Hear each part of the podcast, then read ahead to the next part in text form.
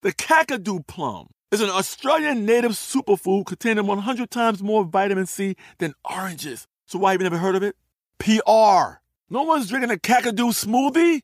I'm JB Smoove, and that was a full episode of my new podcast, Straightforward, inspired by guaranteed straightforward pricing from AT&T Fiber. Get what you want without the complicated. AT&T Fiber, live like a gigillionaire. Available wherever you get your podcast. Limited availability in select areas. Visit AT&T.com slash hypergig for details.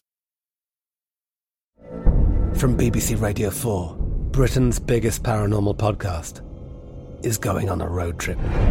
I thought in that moment, oh my God, we've summoned something from this board. This is Uncanny USA. He says, Somebody's in the house, and I screamed. Listen to Uncanny USA wherever you get your BBC podcasts, if you dare.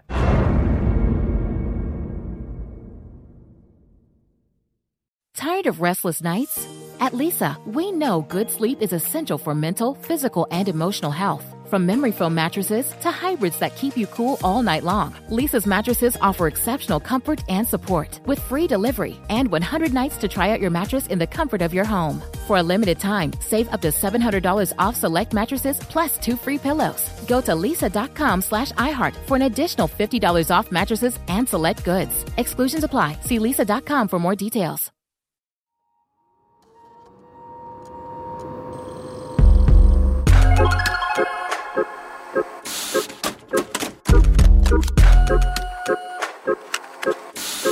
Hello and welcome to This Day in History class, a show that belts out the greatest hits of history every day of the week. I'm Gabe Luzier, and in this episode, we're looking at the life and work of Fats Domino, a New Orleans original whose lively rhythms and mellow voice helped Americans find common ground on the dance floor.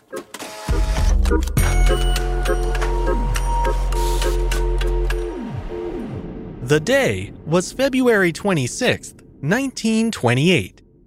Legendary musician Antoine Fats Domino Jr. was born in New Orleans, Louisiana. After discovering his passion for music at a young age, Domino helped define the sound of his city and became one of the first and most popular stars of the early rock era.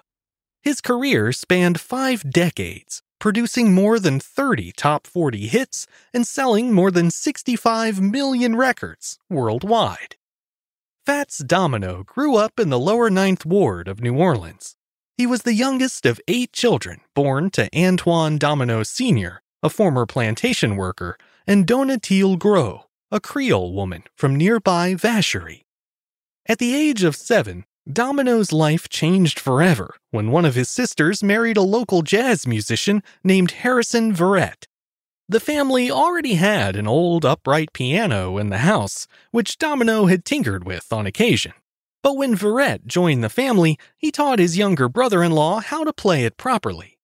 He also introduced him to the vibrant New Orleans music scene, and by age 10, Domino was already performing in local clubs as a singer and pianist. Four years later, Domino dropped out of high school to focus on his budding music career. He had to work in a bed factory and haul ice to make a living, but at night, he would take to the stage at famous spots like the Hideaway. At the time, most of the songs he played he had learned from jukeboxes, taking his cues from boogie woogie piano players and singers like Meade Lux Lewis, Clarence Pinetop Smith, and Louis Jordan. In a 2004 interview, Domino recalled his early inspirations, saying, quote, Back then, I used to play everybody's records. Everybody's records who made records. I used to hear 'em, listen at 'em five, six, seven, eight times, and I could play it just like the record because I had a good ear for catching notes. By 1946, Domino was a regular at the Hideaway, playing piano in the band of local bassist Billy Diamond. It was Diamond who gave Domino the nickname Fats, a reference both to his weight and to his musical talent, both of which reminded Diamond of other stout piano players of the era, namely Fats Waller and Fats Pichon. Fats Domino became the band's frontman and biggest draw, amassing a sizable following over the next few years. Then, in 1949, band leader and trumpet player Dave Bartholomew caught one of their shows at the Hideaway and convinced music executive Lew Chudd to sign Domino to his label, Imperial Records. With Bartholomew as his writing partner, Domino cut his first track for Imperial later that year. It was called The Fat Man, based on his nickname, and was a rewrite of an old piano blues song called Junker Blues. The song was reworked to showcase Domino's signature style raucous two handed piano playing with a sped up beat, also known as two fisted barrel house piano with triplets. Take a listen.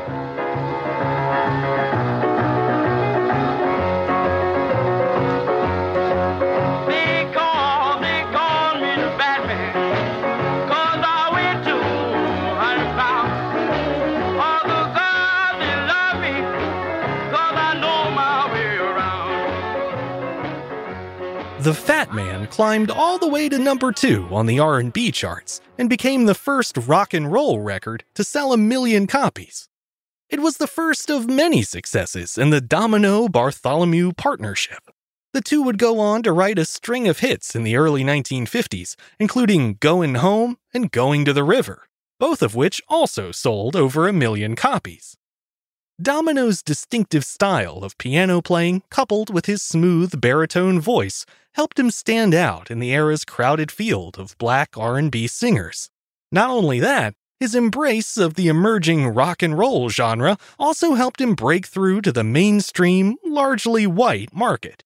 His first success in that regard was his 1955 top 10 hit, Ain't It a Shame? The song was quickly covered by Pat Boone as Ain't That a Shame and went to number one on the pop charts. The increased visibility prompted Domino to re record his song under Boone's title, and it's that version that remains the most popular today. Here's a clip. You made me cry when you said goodbye. Ain't that a shame? My tears feel like rain.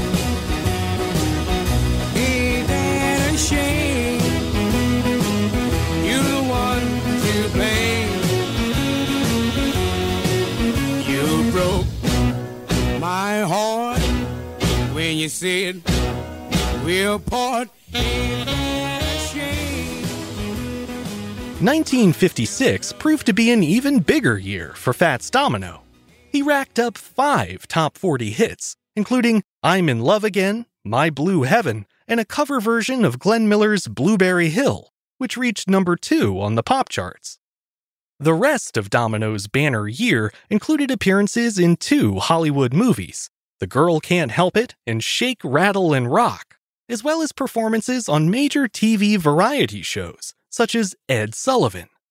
The following year was even busier, with Domino and his band embarking on a grueling 13,000 mile tour across the country. They played more than 350 shows in front of sold out crowds of both black and white fans. Yet, despite Domino's crossover success, he and his band still encountered racist policies wherever they went. They were routinely denied access to hotels and restaurants and were forced to use segregated bathrooms at some of the very venues they were playing.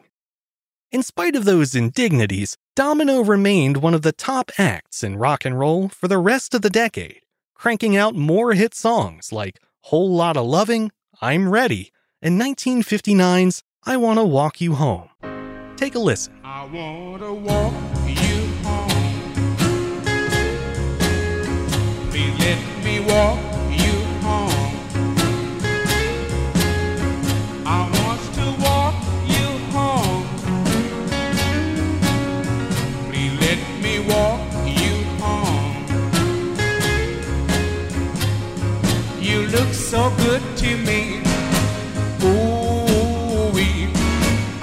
I was a lucky guy who could walk you right on down the aisle.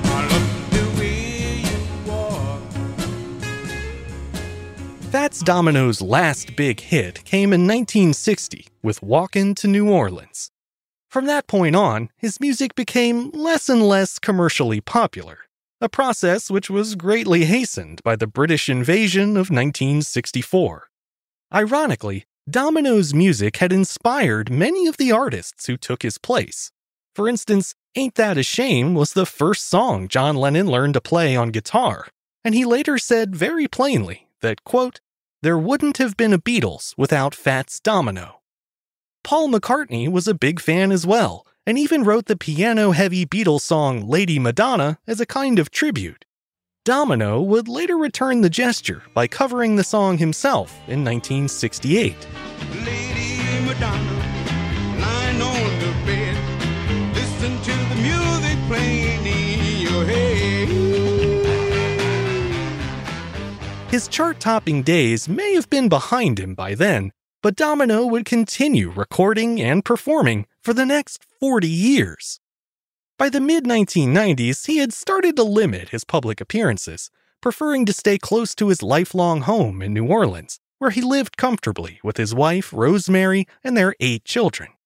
Domino rarely left his native city in his later years, but he would occasionally play local concerts, such as the famous New Orleans Jazz and Heritage Festival. The musician's private nature even kept him from attending events held in his honor. For example, he was inducted into the Rock and Roll Hall of Fame in 1986, received a Lifetime Achievement Grammy in 1987, and was awarded the National Medal of Arts from President Bill Clinton in 1998. But in all of those cases, the musician declined to appear in person. Domino's hesitance to leave his beloved New Orleans got him into a tight spot in 2005 when Hurricane Katrina was bearing down on the city. He refused to evacuate ahead of the storm as his wife was in poor health at the time and unable to travel.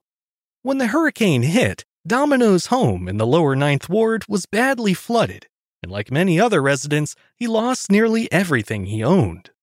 Because none of Domino's friends could get a hold of him, rumors began to swirl that the musician had died in the hurricane. But thankfully, that turned out not to be the case, and the Coast Guard was able to rescue Domino and his family on September 1st.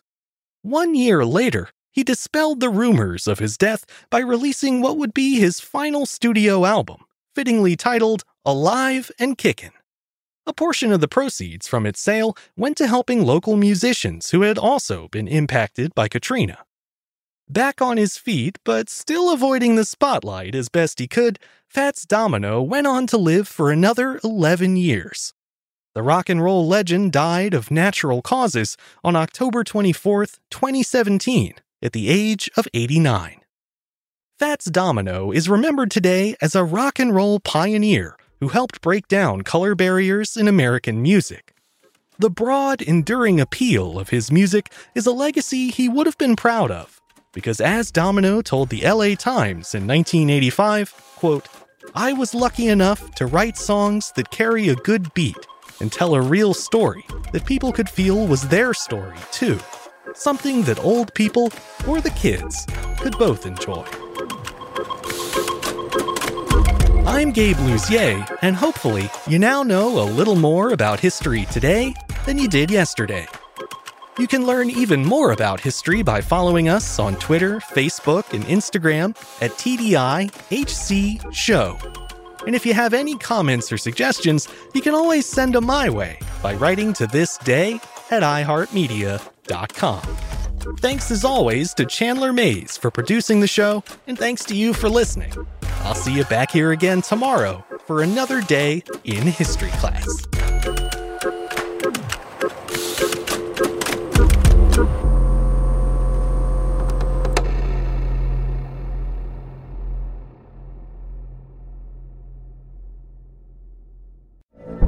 From BBC Radio 4, Britain's biggest paranormal podcast is going on a road trip.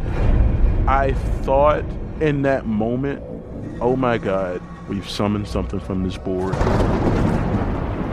This is Uncanny USA. He says, Somebody's in the house, and I screamed. Listen to Uncanny USA wherever you get your BBC podcasts, if you dare.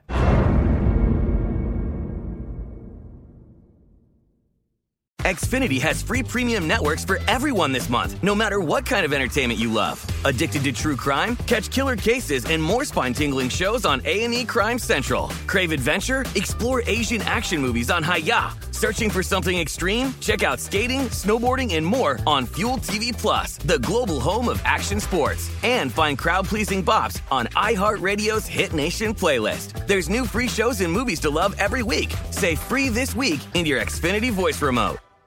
Tired of restless nights?